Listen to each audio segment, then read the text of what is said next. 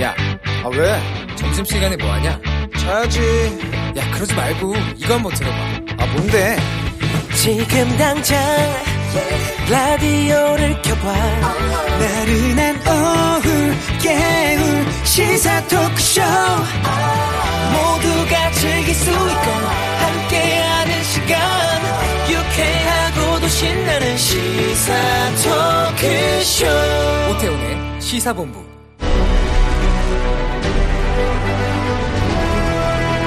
김철민의 본부 뉴스.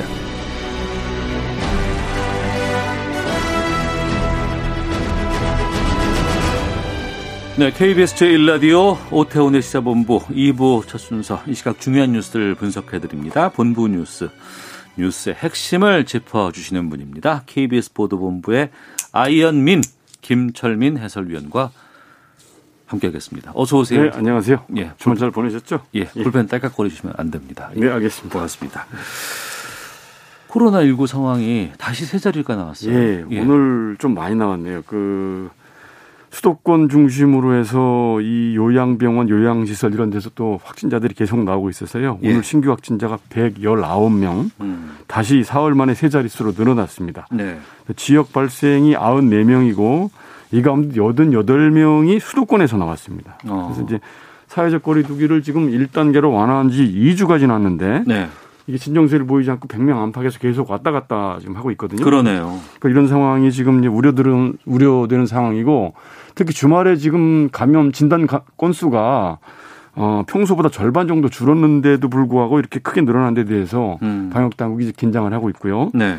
지금 이제 단풍철을 맞아서 나들이 객 늘어나고 있는 상황에다가 네. 이번 주말에 이제 할로윈 데이라고 그럽니다. 그래서 젊은 음, 층들이 또 모여서 이제 파티 이런 거 하는 수요가 늘어나기 때문에 젊은 층들은 이거 뭐 기념하고 파티 같은 거 정말 하나 봐요. 네, 많이들 하시더라고요. 뭐 아? 가면 쓰고 모여서 뭐 이렇게 이제 파티들을 하시고 그러는데 어. 이게 자칫하다가 이게 올봄처럼 예. 제2의 이태원 클럽발 감염 어. 재확산이 되는 거 아니냐 이런 이제 우려를 방역 당국은 조심스럽게 하고 있는 상황입니다. 예. 가면 쓰지 말고, 아니, 물론 안 하는 게 가장 좋고, 예. 마스크 꼭 쓰셔야 될 것 같은데. 가급적 집에서 혼자 하시는 그러니까요. 건 어떨까 예, 싶은 생각도 드네요. 예. 할로윈데요? 우리가 언제부터 이걸 했었나? 그렇죠. 우리 뭐 풍습은 아니죠. 예. 알겠습니다. 자, 그리고 이몇 번, 이 제2의 구하라 사건. 예, 예. 그러니까, 어, 자식을 낳기만 하고 키우진 않았던 그렇죠. 부모가 예. 갑자기 아, 갑자기 자식이 나타나서? 죽었다거나 뭐 이런 일을 당했을 때 네.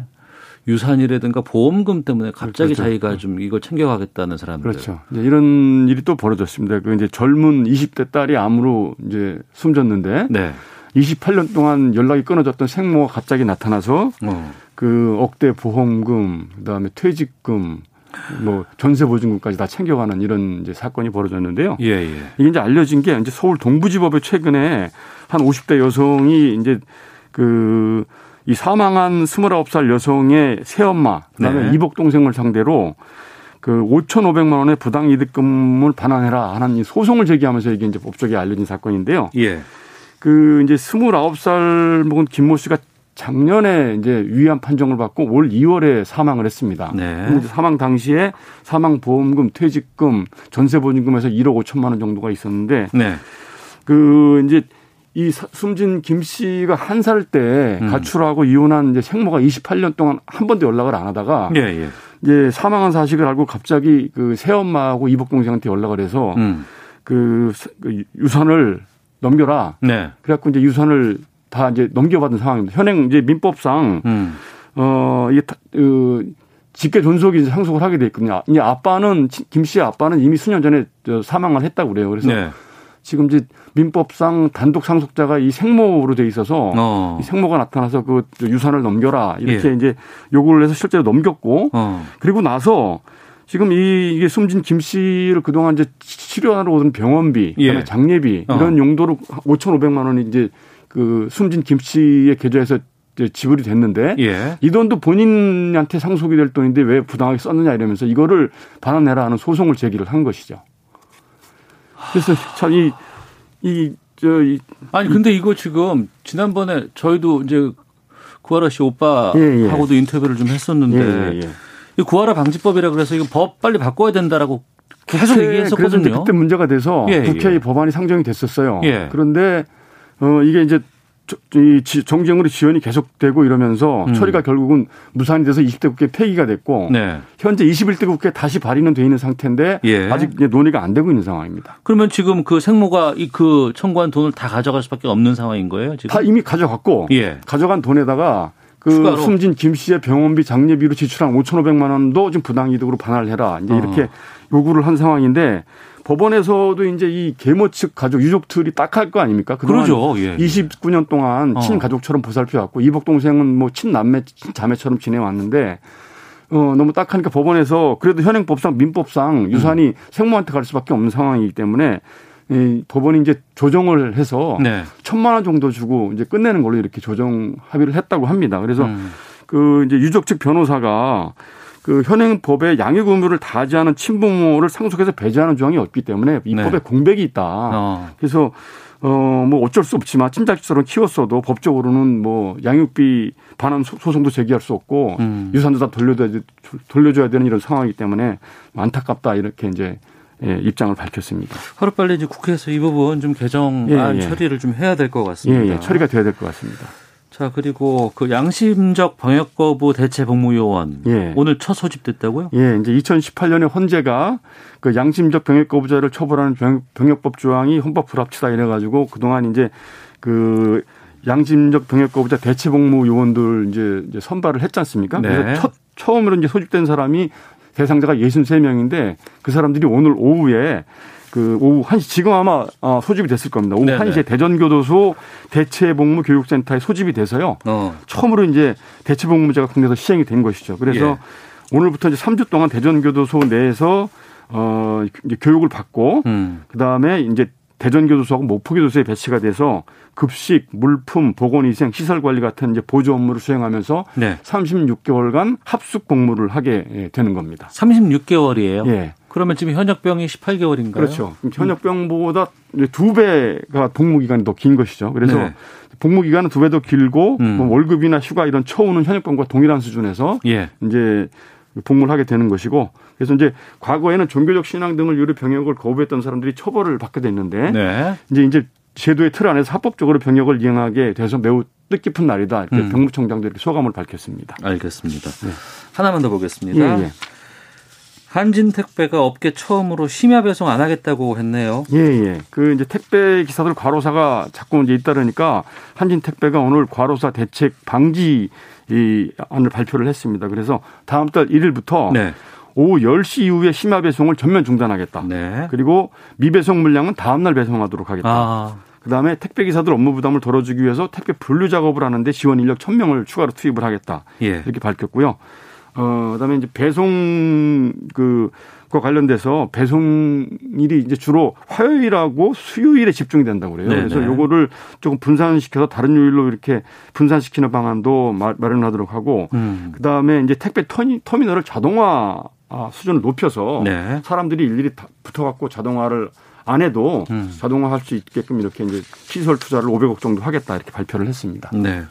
과로사, 극단적 선택, 택배 쪽에 상당히 많이 있었는데 좀 개선, 어, 하나씩 좀 진행해 나가야 될 것 같습니다. 이게 이제 다른 택배 회사들로 이제 네. 파급이 됐으면 하는 바람입니다. 그러니까요. 예, 예. 알겠습니다. 맞습니다. 자, KBS 보도본부 김철민 해설위원과 함께했습니다. 자, 오늘 말씀 고맙습니다. 네, 고맙습니다.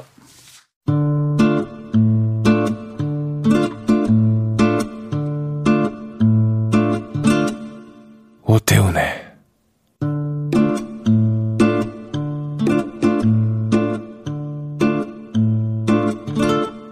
시사본부 네, 1시 9분 지나고 있습니다. 시사본부는 청취자 여러분들의 참여 기다리고 있습니다. 샵 9730으로 의견 보내주시면 되고요. 짧은 문자 50원, 긴 문자 100원, 어플리케이션 콩은 무료로 이용하실 수 있습니다. 팟캐스트와 콩, KBS 홈페이지를 통해서 시사본부 다시 들으실 수 있고 유튜브를 통해서도 만나실 수 있습니다. 일라디오 혹은 시사본부 검색하시면 됩니다. 우리나라 둘러싼 치열한 외교 상황을 명쾌하게 정리하고 분석하는 시간입니다. 외교 전쟁. 외교부 전략기획관 지내셨습니다. 가톨릭대 국제학부의 마상현 교수 함께합니다. 어서 오세요. 예, 안녕하십니까? 예. 아이고, 이 미국 대선 일주일 정도 그렇죠. 11월 3일 날 한다고 하니까 그쪽 시간으로. 네, 얼마 안 남았습니다. 예. 어, 한 번 토론을 했었고 두 번째는 트럼프 확진 때문에 토론이 중단됐다가 어, 금요일에 마지막 TV 토론이 있었다고 들었어요. 네네. 어떻게 보셨어요?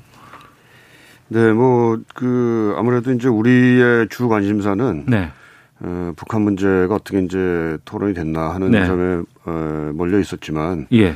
어, 그것을 떠나서 그 미국 대선의 향방을 가로 정하는 마지막 이제 관문이라는 점에서 또 상당히 이제 흥미로운 음. 어, 토론이었고요. 예. 1차 토론에 비해서는 상당히 그래도 1차는 절제된- 거의 난장판이었잖아요. 그렇습니다. 예, 예. 서로 뭐말 끼어들기 뭐 어. 이런 걸로 인해 가지고 토론다운 토론이 거의 진행이 안 됐고 네. 어, 했는데 이번에는 그 음소거 장치를 이제 도입을 함으로써 그러니까 자기가 주된 마이크 시간이 아니면은 다른 상대는 마이크를 못 쓰는 거 아니에요? 그렇습니다. 그래서 어. 마음대로 얘기를 못하게 하는 뭐 예. 시스템도 도입을 하고 그래서 예. 그 지난번 1차 토론에 비해서는 훨씬 더 좀 토론다운 어 토론이 진행이 됐다 이렇게 이제 평가를 받고 있고요. 네. 그 대체적으로는 바이든 후보가 조금 더 잘했다라는 평가가 있는 것 같아요. 네. 그렇지만 그 1차 토론에서만큼 바이든 후보가 잘했다라는 응답률이 높지는 않은 것 같습니다. 그러니까 음. 조금 잘했지만 뭐 대체로 비등한 그런 그, 어, 퍼포먼스를 좀 보여주지 않았나 이렇게 평가를 받고 있습니다. 북핵 문제 관련해서 여러 가지 얘기가 좀 있었다고 들었어요. 네. 어. 네, 그 우선 트럼프 대통령이 그 저희가 이제 김정은 위원장하고 이제 요 상당히 이제 좋은 관계를 유지를 했고 음. 그것을 통해서 네. 어 한반도에서 또 그 전쟁이 일어날 수가 있었는데 음. 그걸 자기가 막은 거다라고 네. 이제 주장을 했습니다. 예. 그러니까 자신의 그 외교적인 공로로서 음. 그 한반도에서 전쟁을 막았고 그것이 이제 자신의 그 김정은 위원장과의 관계에 상당히 기인을 한다라고 네. 이제 주장을 했던 거고요. 어. 어, 이에 비해서 바이든 후보는 어, 히틀러 얘기를 해요. 그 뭐라 그러냐면은 그 2차 대전을 이제 독일의 히틀러가 일으켰지 않습니까? 네. 근데 2차 대전을 일으키기 직전에 음. 뭐 영국도 그렇고 당시에 미국도 그렇고 어 우리라고 이제 표현을 했는데 우리가 어 히틀러하고 좋은 관계를 가졌다. 네. 그런데 결국 히틀러는 2차 대전을 일으키지 않았느냐라고 어. 이제 얘기를 하는 거죠. 그러니까 예. 트럼프가 아, 트럼프 대통령이 자신이 김정은 위원장과의 그 좋은 관계를 자꾸 이제 과시를 하니까 음.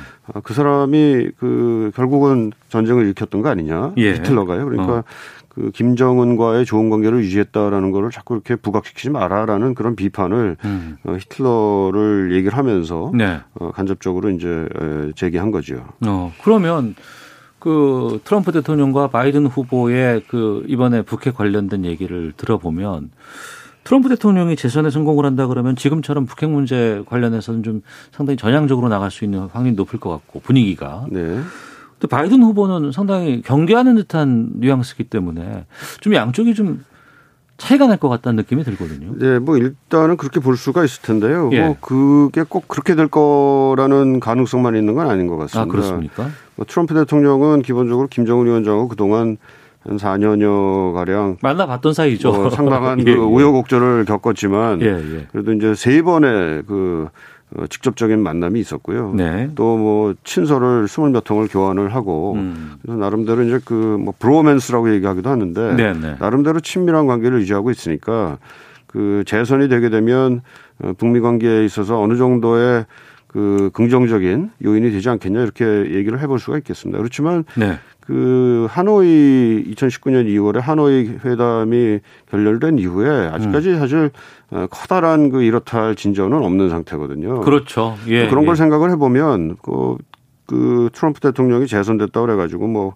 무조건 어, 북미 관계가 어, 좋아질 수 있다 또 낙관할 수 있다 이렇게 보는 것도 좀 그 조심해야 될 필요가 있고요. 예. 또 재선이 되면 또 생각이 또 바뀔 수도 있거든요. 그렇죠. 어떻게 변할지 모르는 네, 그러니까 캐릭터라서. 또 그렇습니다. 뭐 지금까지는 적어도 하노이 이후에는 북미 관계 개선을 뭐 희망은 하겠지만 북한 비핵화를 희망을 하겠지만 또 상당히 그 정치적인 그, 그 자신의 정치적인 그 어, 차원, 즉 특히 이제 재선과 관련된 차원에서 북, 북한 문제를 좀 그 유지 관리하려는 그런 노력을 많이 했단 말이에요. 어. 어, 뭐 어떤 특별한 그 어, 진전을 이룬다기보다는요. 뭐 그런 차원에서 보게 되면 재선은 이에 성공하고 나면 네. 과연 트럼프 대통령이 북한과 관련된 특히 에, 비핵화 협상과 관련된 문제를 어떻게 다룰까에 음. 대해서는 뭐 그동안 한 게 있으니까 좀 그 대체로 이런 방향이겠다라는 짐작은 할 수 있지만 네. 어, 정확하게 어, 꼭 그대로 따를 것이다라고 꼭 그렇게만 볼 수는 없는 가능성도 있다 이렇게 생각이 되고요. 네. 바이든 후보는 보니까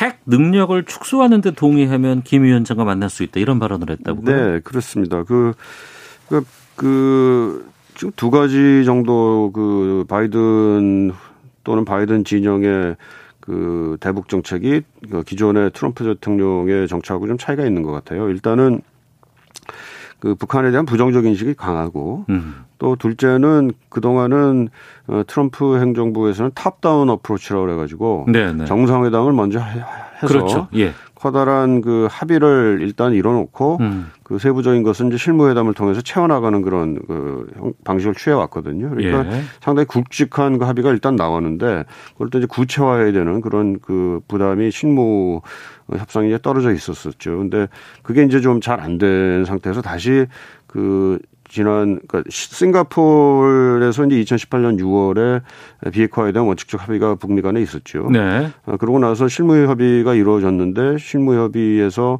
그 점에 대한 구체화된 어, 합의가 이루어지지 못했고 다시 2019년 2월에 이제 하노이 형, 어, 회담이 있었는데 음. 그것도 결국은 이제 결렬이 됐잖아요. 네. 어, 이제 그런 문제를 이제 바이든 후보는 좀 접근을 발, 달리하겠다. 네. top-down이 아니라 bottom-up으로 가겠다. 음. 그러니까 구체적인 합의들을 이루어 나가면서 어 이제 북미 회담을 진전시켜 나가겠다는 건데요. 그 과정에서 뭐 어느 정도의 그 합의가 이루어지게 되면 실무 합의겠죠. 네. 이루어지게 되면 어, 자신이 김정은을 만날 수도 있다.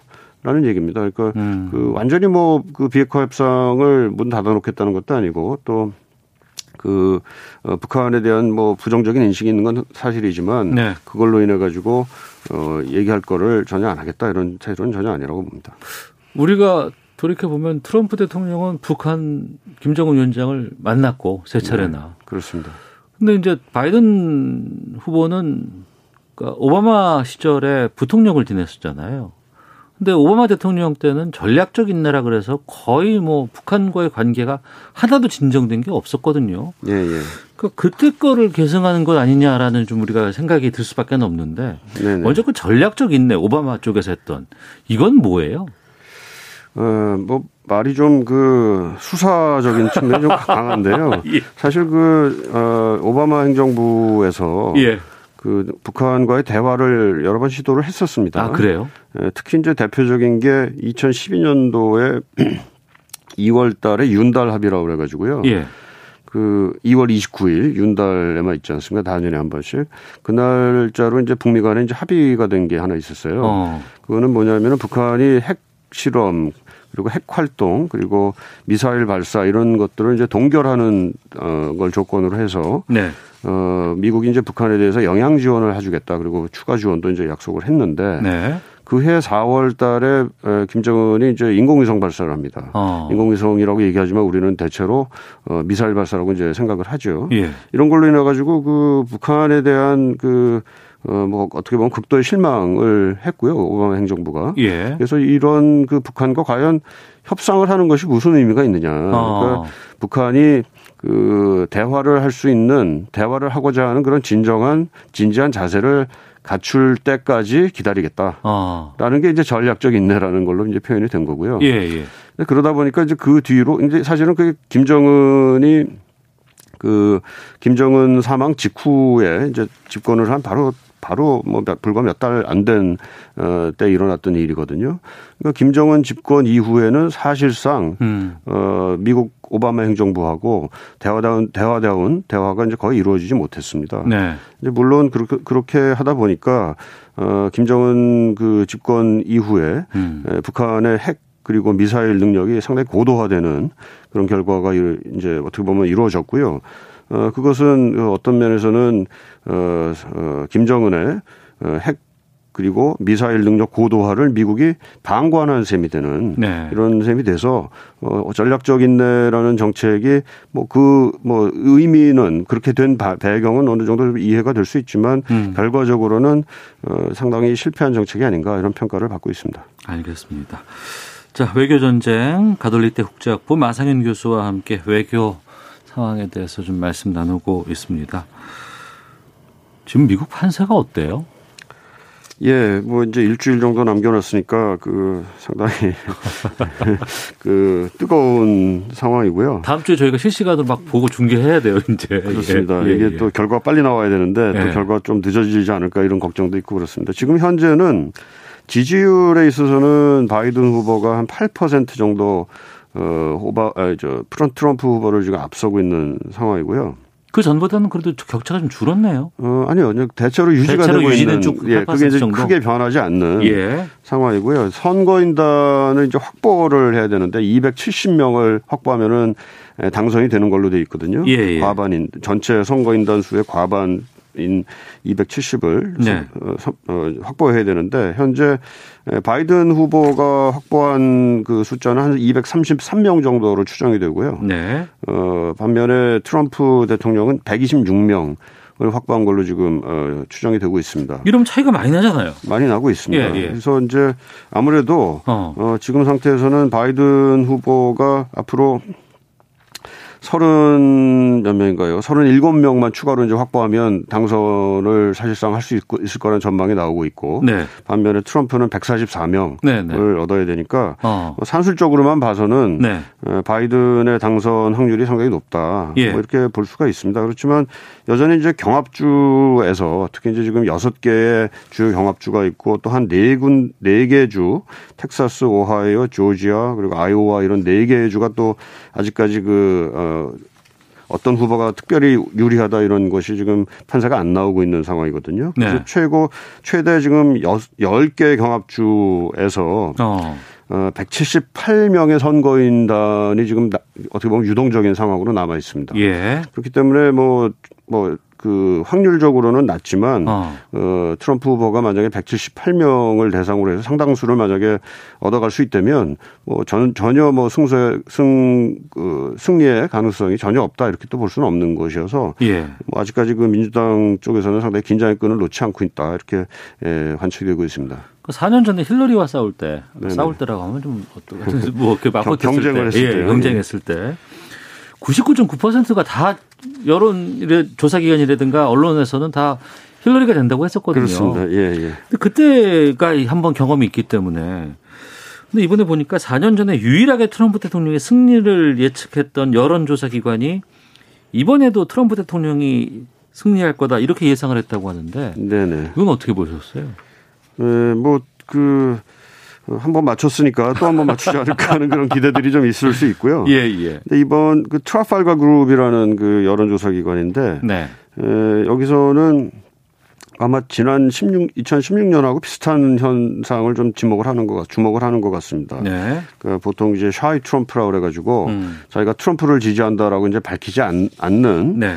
그런 사람들이 아직 많이 남아 있다. 아직 그 여론의 여론조사에 제대로 포착이 되고 있지 음. 않은 사람들이 많이 있고 이 사람들이 에, 투표소에 갈 거다. 네. 그렇기 때문에 이 사람들의 에, 표가 더해져서 결국은 어, 경합주에서 그 트럼프 후보가 어, 상당한 그 어, 선전을 하게 될 것이다라는 음. 이제 얘기를 하고 있는데요. 네. 어, 뭐 잘 모르겠습니다. 과연 그렇게 될 건지. 그리고 예. 사실 그 여러 이제 그 여론조사 기관들이 4년 전에 한번 쓴맛들을 많이 봤기 때문에 보정을 많이 했겠죠 이번에는. 네네. 그 여러 가지 그 아마 그 조사 대상이라든지 어. 또 조사하는 방법이라든지 조사하는 기간이라든지 빈도수라든지 이런 거에 대해서 상당히 그 말씀하신 대로 보정을 많이 하지 않았을까. 예. 아마 요번에도 또 틀리면은 그 여론조사 기관들 자체도 음. 상당한 타격을 그 적어도 그 자신의 그 명성에 있어서는 상당한 타격을 받을 수가 없, 밖에 없다 이렇게 보여집니다. 네. 그러니까 그런 분석들도 꽤 많이 있었어요. 그러니까 이번 선거는 그냥 선거에서는 이기고 승복하지 않아서 질 수도 있다. 뭐 이런 얘기들도 좀 나왔었거든요. 그렇죠. 예.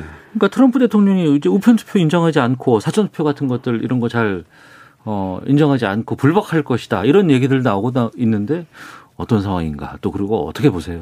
아무래도 이번 선거에서는 그 코로나 상황이라는 아주 유례없는 그런 어, 조건 속에서 선거가 치러지니까 네. 그 사전 투표에 나서는 사람들이 많이 있다고 그럽니다. 음. 어, 사전 투표는 두 가지 종류가 있는데 우편 투표가 있고 네. 또는 이제 사전 조기 투표가 있어요. 현장에서 네네. 하는. 근데 그 우편 투표율을 포함해서 그 사전 투표율이 굉장히 높아졌고요. 음. 어, 특히 이제 그 중에서도 이제 그 우편 투표의 경우에는 이게 그 투표 기표를 해가지고 이제 그 보- 우편으로 보냈는데 네. 이게 뭐 도착하는 시간이 또 걸리고 이것도 봉투를 뜯어가지고 어, 개표를 해야 되는데 또 시간이 걸리고 음. 네, 네. 그걸 또 미리 할 수가 없고 이제 그 선거 끝난 다음에 해야 되는 거거든요. 해야 되는 거거든요. 그러니까 그 시간에 그 갭이 아무래도 생길 수가 있다. 어. 그 현장에서 투표한 그 결과하고 우편 투표가 나중에 도착한 것과 이게 이제 그 어, 갭이 생기면서 어, 어, 특히 이제 트럼프 후보가 우편 투표의 경우에는 민주당 지지자들이 많이 에, 투표를 한 것으로 지금 알려져 있기 때문에 그 네. 우편 투표에 에, 문제들이 있다, 음. 어, 부정한 그 가능성이 있다 이런 식으로 이제 문제 제기를 하고 나오면 네. 어, 상당한 이제 혼란이 야기될 수가 있다라는 점이 지금 전망이 되고 있어서 거기에 대한 우려들이 상당히 있는 편입니다. 알겠습니다. 다음 주에는 그 분위기는 볼 수 있겠지만 결과를 우리가 확실하게 장담할 수 있는 음, 방송이 되지는 못할 것 같습니다. 그렇죠. 아무래도 저희는 또 예. 미국하고 이제 시차가 있잖아요. 예, 예. 월요일 방송을 해야 되니까 어, 뭐 수요일 어 아마 오후 늦게나 돼야 조금 윤곽이 좀 나오지 않을까 싶습니다. 알겠습니다. 자 외교 전쟁 지금까지 가톨릭대 국제학부의 마상현 교수와 함께 했습니다. 오늘 말씀 고맙습니다. 고맙습니다. 헤드라인 뉴스입니다. 정부가 사회적 거리두기 1단계로 완화한 지 2주가 지났음에도 아직 확산세가 안정됐다고 볼 순 없다며 이번 주 토요일로 예정된 할로윈을 기점으로 집단 감염이 다시 확산할 수 있다고 우려했습니다. 미국과 유럽에서 코로나19가 역대 최고 속도로 확산하면서 전 세계가 2차 확산의 태풍 속으로 빠져들고 있습니다. WHO가 집계한 전 세계 코로나19 신규 확진자 수는 24일 하루 46만 5천여 명으로 50만 명에 육박해 사흘 연속 역대 최다를 기록했습니다. 민주당 김태년 원내대표는 선거법 위반 등의 혐의를 받고 있는 정정순 의원을 향해 검찰에 자진 출석하라고 촉구했습니다. 국민의힘 주호영 원내대표가 문재인 대통령에게 전달한 10가지 질문을 공개하며 대통령이 틀을 깨고 나와 국민들과 직접 소통해야 한다고 촉구했습니다. 지금까지 라디오 정보센터 조진주였습니다.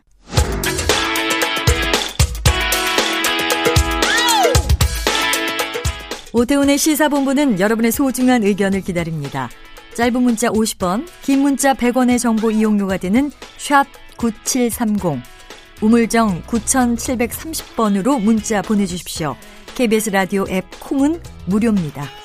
KBS 라디오 오태훈의 시사본부. 지금 여러분은 대한민국 라디오 유일의 점심 시사 프로그램을 듣고 계십니다. 네, 주말 동안의 이슈를 정리하고 이번 주에 가장 눈여겨볼 소식들 살펴보는 시간입니다. 시사 구말리 문화일보의 이현정 논설위원 나오셨습니다. 어서 오십시오. 네, 안녕하세요. 오마이뉴스의 박정호 기자도 함께합니다. 안녕하십니까? 안녕하십니까? 예. 어, 삼성의 이건희 회장이 사망을 했습니다. 2014년 5월 급성 심근경색증으로 쓰러졌다는 발표가 나오고 6년 5개월 만이라고 합니다. 또 이런 부분에 대해서는 이현정 논설위원께서 잘 아실 것 네. 같아서요.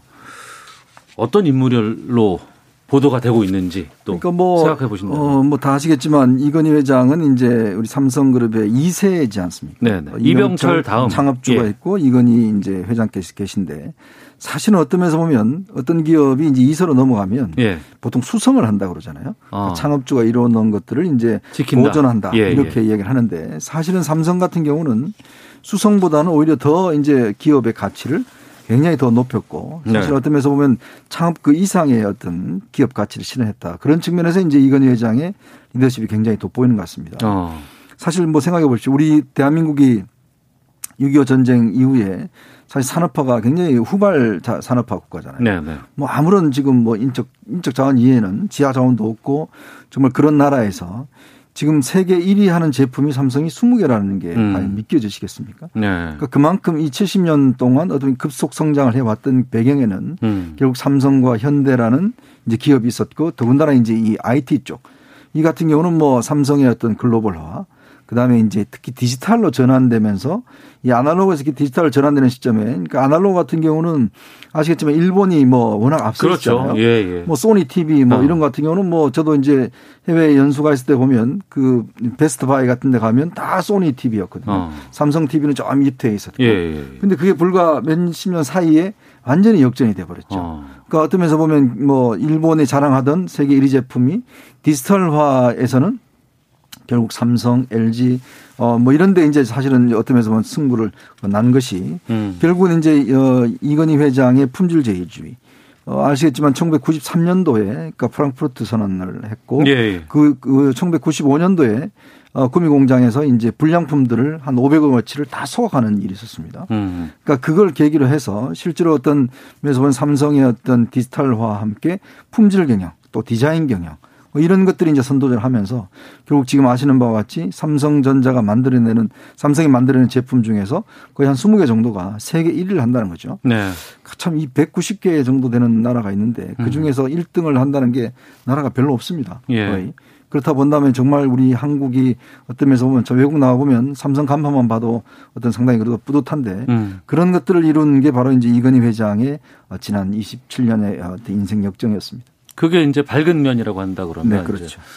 문호조 문제라든가 아니면은 뭐 삼성 반도체에서 여러 가지 그 반올림이라든가 뭐 이런 부분들의 노동자들의 뭐 희생들도 좀 있었고 게다가 이제 검찰 수사도 많이 받았고 재판에서 또 어, 법정에서도 여러 가지 죄가 있었음에도 불구하고 또 구속은 되지 않았었어요. 그런 부분들은 좀 이렇게 어두운 부분이라고 볼 수 있지 음, 않겠습니까? 그렇죠. 이제 네. 어떤 면에서 보면 모든 게 사실은 공과 과, 공칠 과삼이라고 이야기를 하지 않습니까? 우리가 네. 어떤 면 모든 면들을 좋은 면만 있는 게 아니거든요. 음. 어, 그렇지만 이제 어떤 평가를 할 때 너무 또 안 좋은 면을 과대평가한다든지 좋은 면을 너무 또 어떤 면 과대평가해서는 안 될 것 같아요. 예, 그러니까 예. 그런 면에서 보자면 삼성이 어떤 면에서 보면 이제 우리 산업화를 이뤄나가는 상황에서 뭐 어떤 대표적인 기업이었잖아요. 그러니까 좀 그런 면이 있었던 것 같아요. 좀 급속한 성장을 위해서는 실제로 노동자들의 권한을 상당히 좀 억제하고 음. 어떤 제한했던 그런 측면들. 특히 이제 1987년 노동자 대투쟁 이후에 노동자들의 어떤 인권의식과 노조의식이 이제 급속히 상승했고 네. 실제로 이제 현대 같은 경우는 이제 노조를 중심으로 해서 굉장히 강한 대기업 노조가 생겼지 않습니까? 음. 반면에 이제 삼성 같은 경우는 어 이게 무노조 경영으로 해서 그 노조를 절대 못 세우게 했고 이제 그 것 때문에 사실은 이제 그런 어두운 면들이 있는 것이고 지금 뭐 최근에 이 여러 가지 이제 문제가 이제 조금씩 이제 어떤 노사 간의 협의가 돼 나가고 이재용 부회장 체제로 들어서서는 그러니까 노조도 이제 어느 정도 인정해 가는 그런 네. 부분이 바뀌었습니다만은 어쨌거나 이건 다 이건희 회장의 어떤 공이 있다면 음. 또 한편에서는 이정 어, 이건희 회장이 좀 과로 볼 수 있는 측면이고 그걸 아마 이제 이- 이재용 부회장이 어떻게 승결할 것인가 또 어떻게 이제 좀 적극적으로 극복해 나갈 것인가 그 과제가 남아 있는 것 같습니다. 네. 그것이 바로 그 정치권에서 나온 추모 메시지에 다 담겨 있는 것 같아요. 그 부분들의 상황들이 국민의힘, 정의당 그리고 네. 여당인 더불어민주당 모두 추모 메시지 내용이라든가 어조가 달랐다고 들었습니다. 좀 말씀해 주시죠, 박정호 기자가. 네, 민주당은 그 별세한 이건희 회장에 대해 공과를 거론하면서 새로운 삼성으로 거듭나기 바란다라고 밝혔는데요. 네. 허영 대변인 논평을 보면 이건희 회장이 명목을 빈다. 아, 경영권 세습을 위한 일감 몰아주기와 경- 정경 유착, 무존호 경영, 그가 남긴 부정적 유산들은 우리 사회가 청산해야 할 시대적 과제다라고 강조를 했습니다. 네.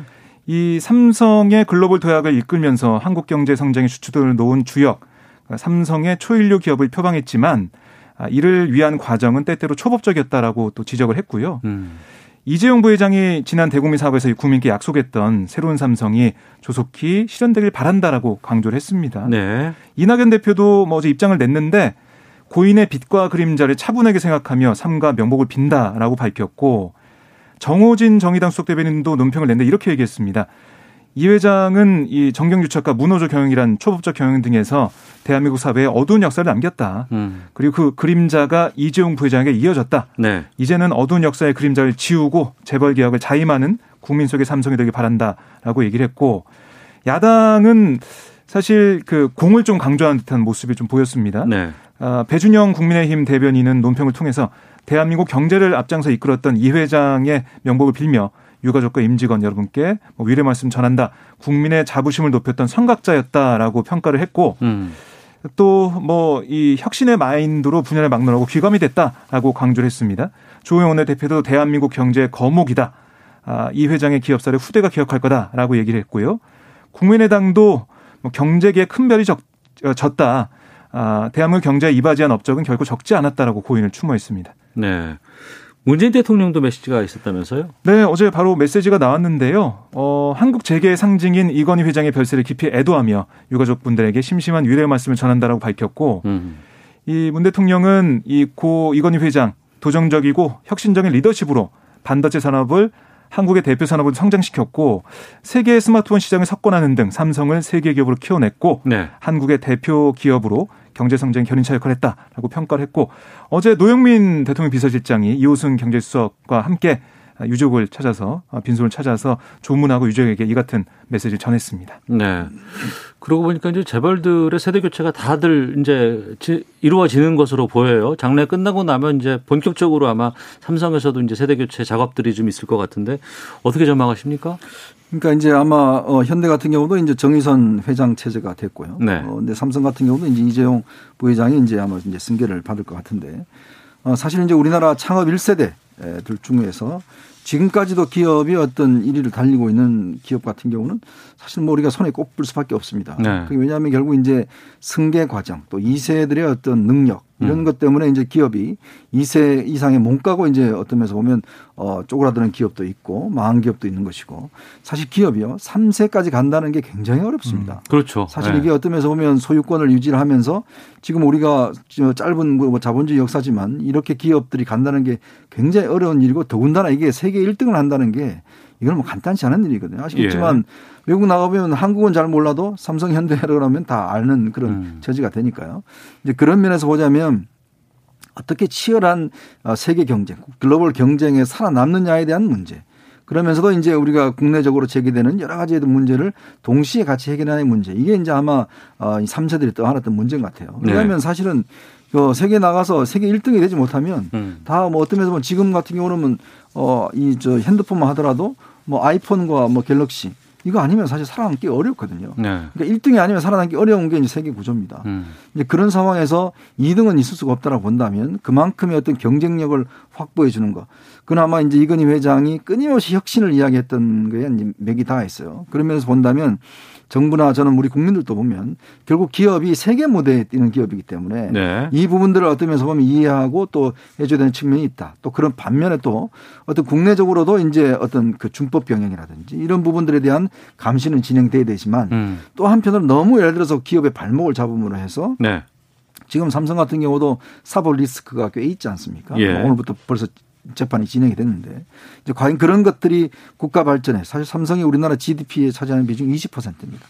그러니까 사실 네덜란드의 전체 국가의 국가 GDP하고 똑같아요.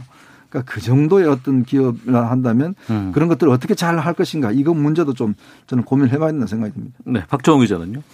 네, 그러니까 앞으로가 중요한 것 같아요. 지금 뭐 어, 반올림에서도 오늘 뭐 성명 낸 거 보니까 어두운 네. 역사가 이제 끝나야 된다라고 얘기했는데 어. 앞으로 중요해 보이고요. 물론 이건희 회장의 명과 암이 있고 다 평가를 받아왔지만은 거기에 대한 뭐 여러 가지 시각이 있겠죠. 하지만 제일 중요한 건 이재용 부회장 체제로 넘어갔을 때 새로운 삼성이라고 했는데 과연 이게 새로운 모습으로 나올 것인가? 네. 저는 지금 보면 이재용 어, 부회장이 재판을 받고 있는데 국정농단 사건 관련해서도 하고 뭐 불법 승계 의혹 관련해서 하고 있는데요. 여기에 대한 뭐 법의 판단이 나온다면 음. 공가에 따라서 어, 처벌을 받든 아니면은 뭐 이다 아, 해소가 되든 하겠지만 거기에 따라서 그 이후에는 정말 뭐 불법이나 아니면은 국민들의 어, 그런 법관장에 맞지 않는 그런 모습을 보인다면 삼성은 다시 한번 뭐 비판을 받을 수밖에 없거든요. 네. 이재용 부회장을 포함한 새로운 경영진들의 앞으로의 행보 이거 좀 봐야 될 것 같습니다. 음, 알겠습니다.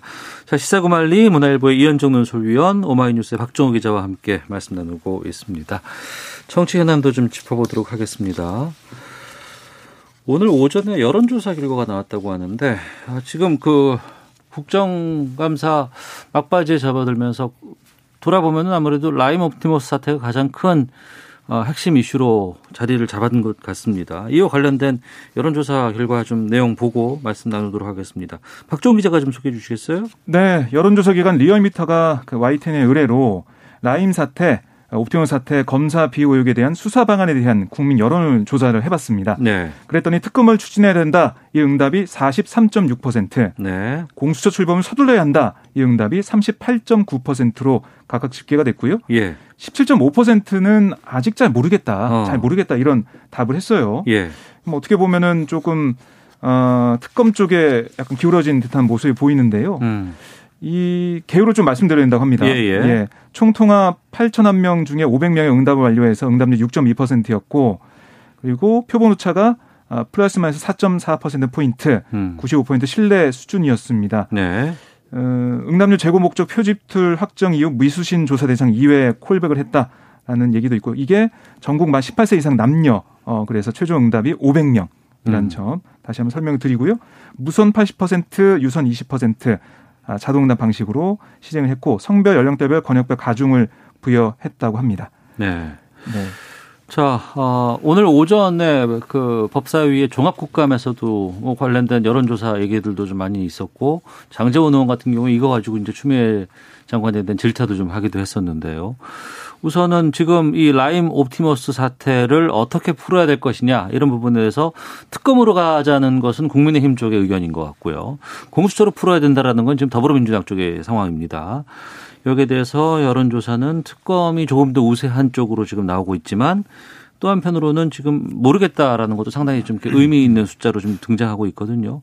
이 결과 어떻게 보셨는지 좀 말씀 나누겠습니다. 이현종 의원께서는요. 그러니까 이제 이 사건 같은 경우에 이제 이게 그 펀드 사기 사건이라는 거는 어 사실 우리가 펀드 부분에 대한 이제 그 규제가 굉장히 2015년부터 완화가 됐어요. 네. 그러면서 일반인들도 사실은 이제 예전에는 뭐 한 5억 이상 투자를 해야 되는데 음. 지금은 1억 이상 투자를 할 수가 있거든요.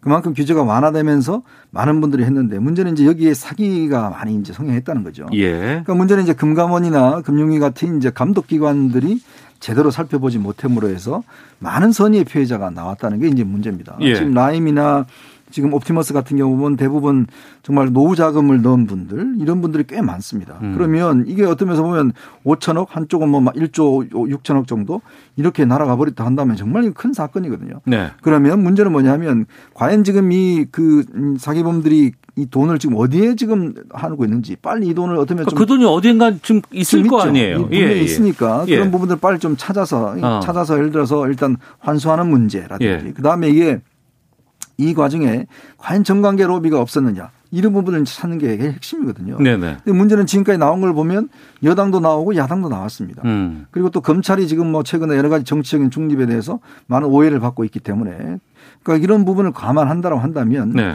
저는 이건 뭐 어, 특검으로 갈 수밖에 없지 않는가 하는 생각이 들어요. 왜냐하면 이거 어떤 결과를 내놔도 어. 국민들 입장에서 보면 어, 이거 여당 같은 경우는 어, 정부 봐준 거 아니냐, 여당 봐준 거 아니냐는 생각이 있을 거고 네. 또 지금 뭐 추미애 장관이 이야기하듯이 왜 야당 거는 수사 안 하느냐라고 또 이야기할 수가 있는 거거든요. 그렇다면 뭐 이 문제는 결국 특검이 좀 풀어내는 것들이 음. 국민들로 하여금 어떤 면에서 보면 어, 이 합당한 결과를 좀 내오는데 신뢰성을 주는데 좋지 않겠나 싶은데 예. 문제는 이제 특검이란 게 이제 구성이 되고 수사 인력이 하고 하려면 그것도 참 어렵습니다. 어. 그렇다면 기본적으로 지금 검찰이 수사를 좀 하고 이런 미진한 부분들을 특검이 어떤 면에서 좀 해결해 나가는 음. 정치적인 민감한 부분들은 저는 네. 그런 방향으로 하는 게 타당하지 않을까 싶습니다. 어, 박정우 기자는요?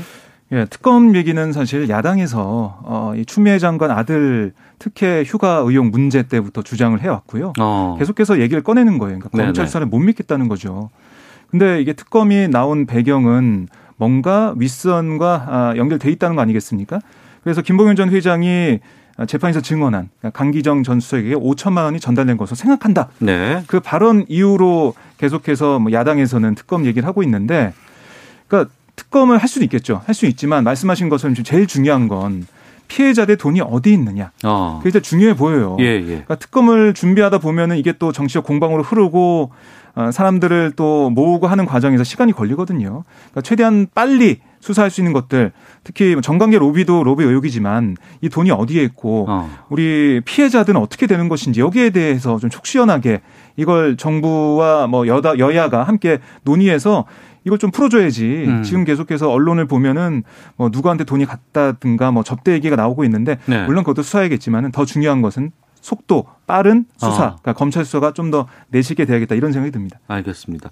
정치적인 공방들은 이 부분 국감에서 상당히 많이 좀 있었고 했지만 정작 여기에 대한 피해자들을 그 뭐 좀 보호하는 차원이라든가 또 그동안에 흘러간 돈들의 행방 같은 것들을 찾는 거는 시간도 좀 필요할 것 같고 하지만 여기에서는 또 빨리빨리 좀 처리할 수 있는 부분도 좀 있을 것 같고요. 오늘 오전에 이제 법무부 종합국감에서 지난번 22일 날은 대검찰청에서 윤석열 총장의 시간이었다 그러면 네. 오늘 같은 경우에는 추미애 장관의 시간으로 지금 어, 짜여져 있는 것 같습니다. 오전에서도 여러 가지 얘기들이 좀 오갔는데 분위기도 좀 사뭇 다르기도 했고요. 어떻게 보셨는지 좀 여쭤보겠습니다. 이현정 의원님. 결국 이제 추미애 장관이 오늘 뭐 한 이야기를 보면 어 지휘관으로서 감독 감독을 못해 송구하다 네. 어, 이야기라든지 또이 김봉현 음, 이그 관련된 수사에 대해서 나름대로 지금 증거가 확보되어 가고 있다라든지 뭐 어, 특히 이제 장관은 총장의 상급자 어, 부활한 어, 표현은 안 쓴다. 또 음. 그리고 이게 어, 이, 이런 지난번 윤석열 총장이 했던 부분에 대한 이제 본인의 반박을 네, 했고 또 윤 총장이 지금 선을 좀 넘은 것 같다 음. 이야기를 했습니다. 아무래도 뭐 지난 22일 날 워낙 저 윤석열 총장 발언이 셌기 때문에 그에 네. 대한 이제 반응으로 한 것인데 참 이게 이제 그 장관과 검찰총장 이런 갈등이 거의 뭐 이제 정 꼭지점까지 간 것 같아요. 어. 어, 뭐 그런 상황에서 그럼 이 상황을 그럼 과연 놔둘 것인가에 대한 아마 저는 인명권자의 판단이 좀 있어야 되지 않을까 싶어요. 네. 그러니까 뭐냐면 지금 지난번에도 이제 공개가 됐지만 윤 총장이 이제 대통령한테 어 뭐 계속 연 있어라라는 이야기를 했다는 거 아니겠습니까? 그 부분에 대해서 오늘 추미애 장관이 상당히 비판을 많이 했어요. 아, 그런 걸 그래요? 공개하는 거에 대해서. 예, 예.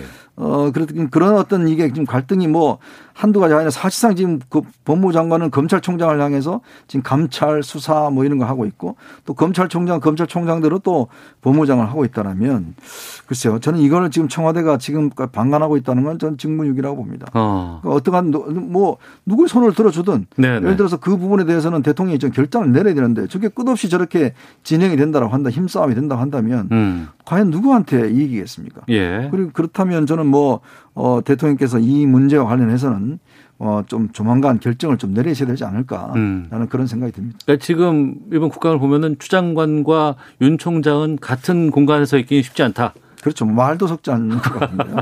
서로. 보기도 싫고 예, 같고. 예. 그래서 이제 청와대에서 좀 정리가 필요하지 않나라는 의견 주셨고요. 박정호 기자는요?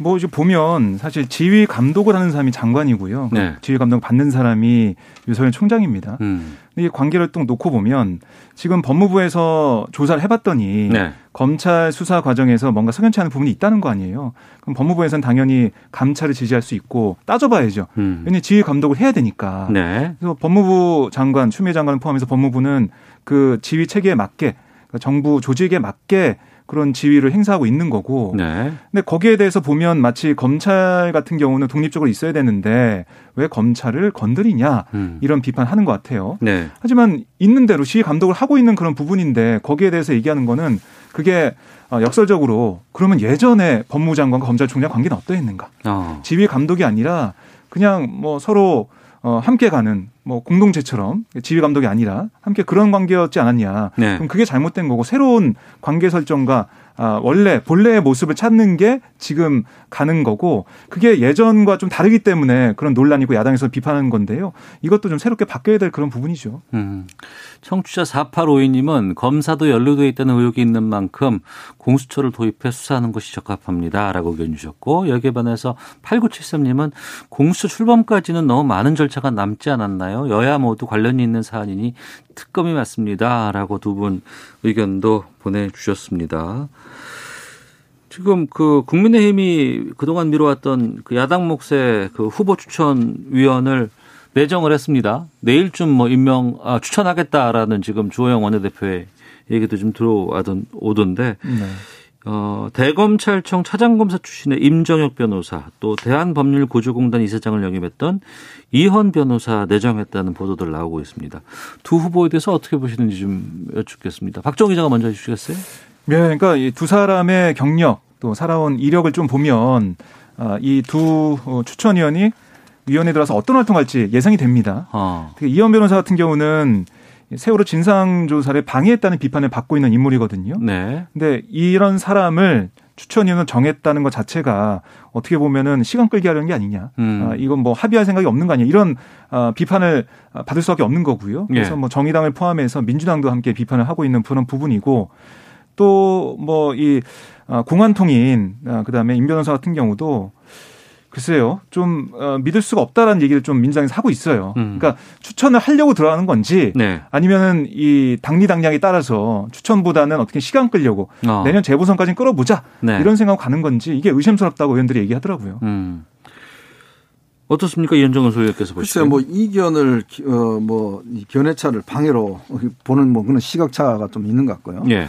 어 일단 뭐 지금 법대로 일단 지금 진행이 되는 거 아니겠습니까? 음. 왜냐하면 이제 어 야당이 두 명을 추천하면 네. 이 중에서 야당이 한 명이라도 이제 반대를 하게 되면 사실은 이제 추천이 안 되는 거고 사실 어떤. 면에서 보면 공수처라는 조직이 어, 견제받지 않는 조직입니다. 음. 사실 이제 아까도 말씀하셨지만 법무부가 예를 들어서 검찰을 뭐 지휘 감독한다고 한다면 그럼 공수처는 누가 감독합니까? 예. 아무도 감독하는 사람이 없어요. 어. 뭐 임명되고 나면 사실 어떤 면에서 보면 공수처는 막강한 권력입니다. 사실은 수사권과 기소권을 동시에 갖고 있는 건 아니에요. 지금 음. 검찰에 대해서 그렇게 왜 당신들 두 가지 다 갖고 있냐라고 비판 많이 하잖아요. 네. 근데 그런 기관이 바로 공수처입니다. 음. 그 예를 들어서 검사와 판사들에 대한 어 권력층에 어 이 저 이 대한 수사권과 기소권을 다 갖고 있는데 네. 그러면 이 기관의 어떤 뭐 장을 임명하는 데 있어서 어떤 면에서 보면 여당 단독으로 할 수가 없는 거기 때문에 이제 이렇게 만든 거거든요. 그러니까 일곱 명 가운데 여섯 명의 동의가 그렇습니다. 있어야지만 공수처장을 임명할 수 있는 비토권을 준? 거거든요. 예. 그럼 뭐냐면 이 공수처라는 게 특정 어떤 정치 세력의 어떤